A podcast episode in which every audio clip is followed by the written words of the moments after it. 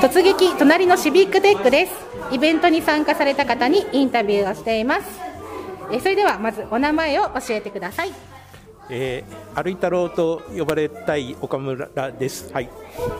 すいません。いつも岡村さんと呼んでごめんなさい。はい。よろしくお願いします。お願いします。はい、えー、ごめんね岡村さん岡村さんどこから今日来ましたか？今日は草津の近くから来ました。はい歩いて来てくれる距離5ぐらい分ぐらいですかね。ですね。はい、ありがとうございます。えーこのイベントに参加したきっかけを教えてください。きっかけはあのなんか唐揚げが食べられると 言われたので来ないというのと、まああとちょっと防災みたいな話をするので楽しそうだなということで来させていただきました。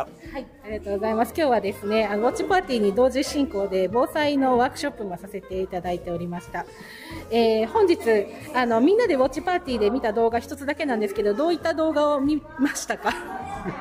みんなもなんかいっぱいこうバーっと流れてたんであーなんか流れてるなって言いながら 見てたので楽しく見させていただきましたっていう感じです。そうですね、またプログラムもあるので、はいい、ろんな動画見ていただきたいと思います。えー今日のイベントを通してどんなところが印象に残りましたか？やっぱりなんかいろんな人が集まってそれぞれのこうなんかこうバックグラウンドを持ちながらなんか楽しくなんかやれるっていうのがいいなって思いました。ありがとうございます。そうですね、あの、いろんな方来てましたね。はい。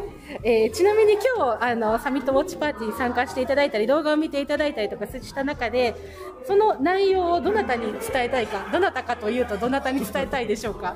あのー地域で結構防災とかいろいろやってたりする人たちがいるんでこんな活動やってるよとかあ同じようなことやってるよみたいな話は共有したいなって思いました。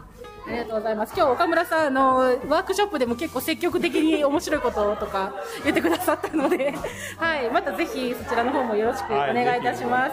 はい、今日はインタビュー受けていただいてありがとうございましありがとうございたまし。た。